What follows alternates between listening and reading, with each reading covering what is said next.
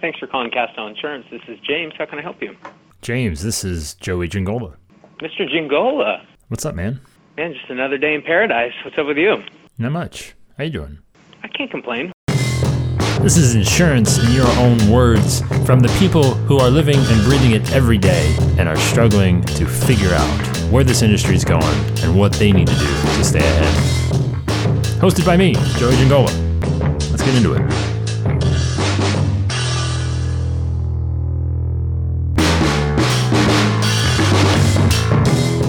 We hummed and hawed for a long time, and yes, there would be probably the top 20%. And yes, those are probably the top 20 that you obviously you want. Everyone, you know, you got to be able to turn people away, which we do. But we just felt so grimy thinking that we were going to be all of this goodwill, the three, four years that we did it and got such a great reputation even further in town with a different demographic that has still come back to see us for other things. We just felt really grimy if we were going to say, well, you know, yes, you're paying 700 bucks a person and now we need 100 bucks up front just to even see us. We just, we couldn't do it.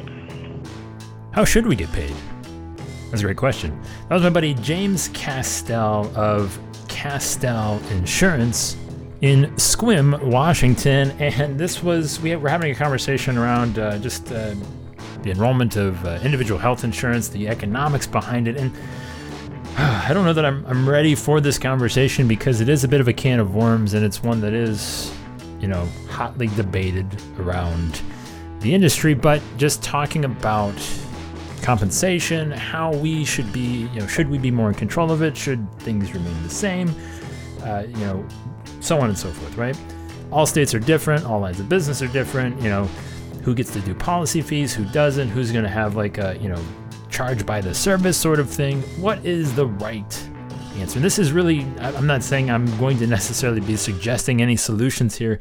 It's more or less me talking about the different things that have been proposed and ultimately, you know, the strengths and weaknesses of what we have in front of us, right? Now, we've long touted the entire benefit, the one sole attractive, the most attractive thing about what we do is that our word residual income or reoccurring commissions, another R word, I guess. And that's what, you know, generates a lot of interest into why people sometimes, I guess, want to get into insurance. I mean, obviously, we, we care about the people and all that stuff, but it is one of the few, you know, kind of industries that allow for this kind of automatic rollover of, hey, whatever you made last year, you're going to get most of that uh, back, if not all of it, you know, minus some retention, minus some decreasing commissions. But it's better than starting at zero, where most sales positions have to deal with. It's just, hey, we're game over, reset. It's like the original Super Mario Brothers. There is no saving. You're just starting right from the beginning after those three lives, and that's kind of the business.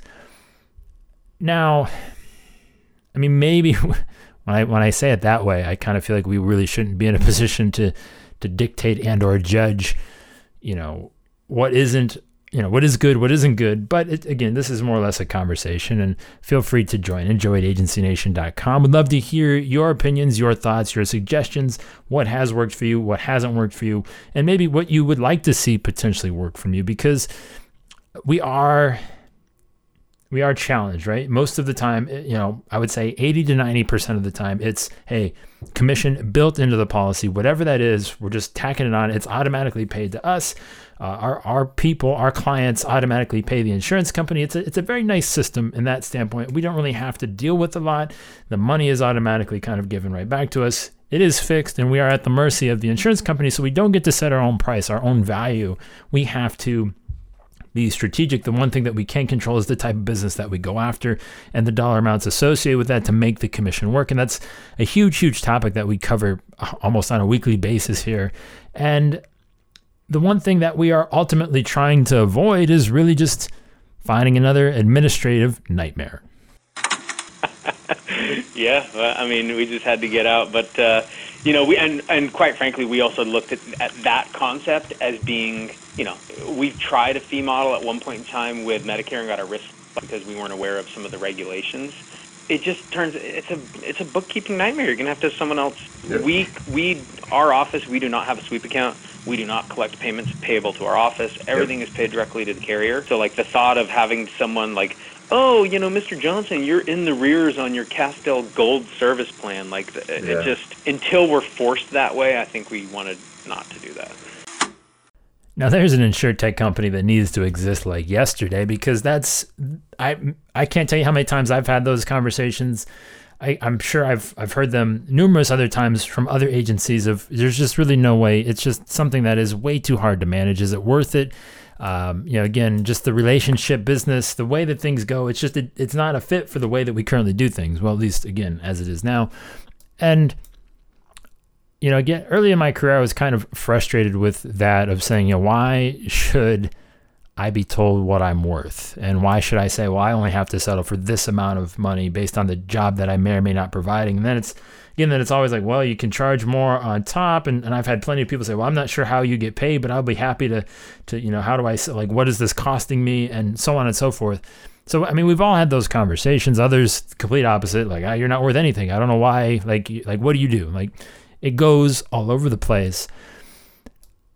But again, the making this a, a reality, a possibility, it, it would be interesting, right? Because again, in any other line of business, it's once you become you know in too high demand, then it's raise the price, right? We, we can't necessarily raise the prices. We can raise the price of, like I had mentioned, the type of client. And just thinking through all of this stuff again, very very raw thoughts here. Uh, it's it's it, maybe we want our cake and trying to eat it too, or something like that. That's possibly what we maybe are always talking out of both sides of our mouth on. Um, and and I know agencies that that do, you know, again, the commission have policy fees, all that stuff, just to to handle it. And and I know there are some that are successful with it. There are others, like again, James is saying, listen, it's just it, it's not something that we are in a position, you know, being a smaller family agency, it's just not really our thing. We're going to take the commission that we get, and that'll be good, and, and we'll we'll be good with it because we can't afford to do that. Because otherwise, if we did, you know, sometimes we we chase a dollar too far to where we're actually end up losing the dollar because at some point it's just not worth it. Oh, trust me, we we get with Medicare, we get these commission reports, and my dad for the longest time was having one of our team members go back because in Medicare specifically, there's not a lot of automation. There's not like downloading like P&C, and he was having someone go through manually like thousands of clients, be like a side project like four hours a day for like four months. And I just said, who cares? Like, what are we doing here? Get them on the phone, get them answering the phone, like, do stuff that makes an impact because what are you going to do? Follow up on 12 people that you lost? Like, doesn't matter. Do stuff that makes an impact. I don't think we really need to focus on anything else other than that. Well said, James. But uh, just if we could, I mean, I don't want to opine or soapbox this thing too much but you know, uh, especially in the, uh, I, I will say, as much as I think health insurance is, is ahead in the game in, in a lot of ways, one way that we are certainly not is, again, like James said, with Medicare, there's not a lot of downloads, there's not a lot of synchronization with business, what's on the books, what's not on the books. That certainly is a bit of a headache. Uh, certainly, certainly some work to do there, and that's that's something that I do think. And this is again the the, the entire conversation of of just insurance business transacting across the board, all lines, everything. We all have our strengths and weaknesses, but getting up to some sort of uniform standard across the board to where we have access to the same amount of information that is constantly up to date, ready to go, uh, generating, you know, just business intelligence that allows us to do our job better, more effectively, and to, you know, overall spend less time managing things that aren't making an impact and allow them because this is the other thing too it's which crazy is is is this allows us to do our job better for everybody else to then uh, uh, having a trickle down effect of of you know if if if we didn't have to go through this process of you know whether or not we worried about the 12 people or not as James was saying and we're going to get to that in a second everybody wins when it's easier at any point in, in the process right? We all win at some point if this becomes easier. Everybody wins when we make it easier. And and I, that's the one thing that I've always kind of scratched my head at, I guess is if if somehow somebody's going to gain an advantage in this and uh, again in this in this funnel of insurance selling a distribution uh, and I think I, think we've kind of figured out the fact that we all kind of have a purpose for the moment to where we don't at least need to be worried about that. Maybe that's again, maybe that's short sighted. I don't know, but the more important thing, I think the one thing I, I definitely need to touch on here is the, the fact that James is saying, what are we going to do? Go back and follow up on the 12 people that we would have gotten a total of, you know, maybe two grand in commissions. And again, this person took four months out of their job, six months out of their job, you know, basically what, fifteen, twenty thousand dollars. That's that's not good math. That's not good business. You're just gonna have to let that two grand go, right? And that's where it becomes unprofitable to track the business. Even though, again, I'm just really quick soapbox. It should. That's the one. Those are one of those things that, that I think we shouldn't have to worry about. But again, another podcast for another day. But that's the that's I think the one thing that certainly, you know, a certain segment of agents find themselves kind of trapped in of, of these inefficient tasks that lead ultimately nowhere and that's one thing we we certainly need to get a handle on and that's that's where this entire conversation of, of compensation how we're tracking it how we're just managing uh, the payments across the board in our agency the money that flows through it the money that that we're worth the value it's it is it is frustrating and, and it sounds I, I mean i feel like i'm not I feel like I'm talking myself in, in circles here because it is a conversation that does not have, at least from my perspective, too many great answers. Because again, the one way, and I'm pretty sure I went on record at some point is saying this is, you know, the the um the insurance companies can, if they want to, you know, again, we, we see commissions in some ways getting cut across the board in some areas, others not, others coming back a little bit. So that they, they do hold a lot of the power as to, you know, dictating how and what we can and cannot do for people in our agencies. And and that's something that it, it it's always been just kind of this contentious relationship as to well, you're cutting commissions. What do I have to do? I do I do that much less? They still expect the same thing, and and it, and it becomes an interesting little dance that we're doing. And like I said, I don't know that this is, we're not certainly going to solve this problem in 12, 13, 14, 15 minutes. It's really just another invitation to um, warm up the conversation, right? How do we continue to um, make sure that we're always appreciating the value that everyone brings to the table and how do we make it the most effective and efficient that it can possibly be.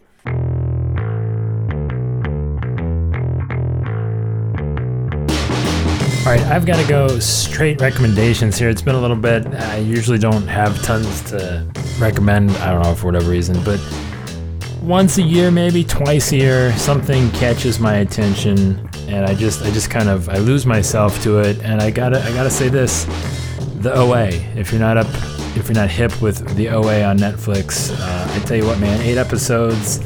I don't know what it was. Um, this is the second season. They call it a part. It's fancy. It's really just one big 16-hour movie. Is pretty much what it is.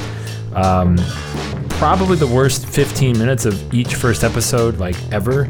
Um, it took me like three or four days to actually get more than 15 minutes into it without falling asleep, just because that's where I am in my life. Uh, but I'm, I'm gonna be honest. If uh, I just if if you're into if you're into such things, um, kind of sci-fi, interdimensional things, it's a whole a whole bunch of fun because I, I think that's actually one of the more realistic things. As I say that, uh, you know, coming out of my mouth, it probably sounds ridiculous, but uh, I do feel like that might be something that that is kind of cracked within maybe our lifetimes. I don't know, probably not, but it just it feels it feels. It's always fun to let the, the brain kind of just go wild as far as that goes. It's really good, really good stuff. It just I, I like when my imagination is stretched a little bit, and there's a pretty solid story, compelling characters, a whole bunch of good stuff. Anyways, I don't know that I was. The first season came out in like 2016. I might have recommended or mentioned it at some point back on the podcast once upon a time, but I just I gotta put it out there. Uh, only eight episodes. I found myself I was only I was in charge of the baby one Saturday or Sunday. I can't. I honestly don't know what, what that happened, like how that happened. But um, anytime you have a baby, it's just kind of like eh.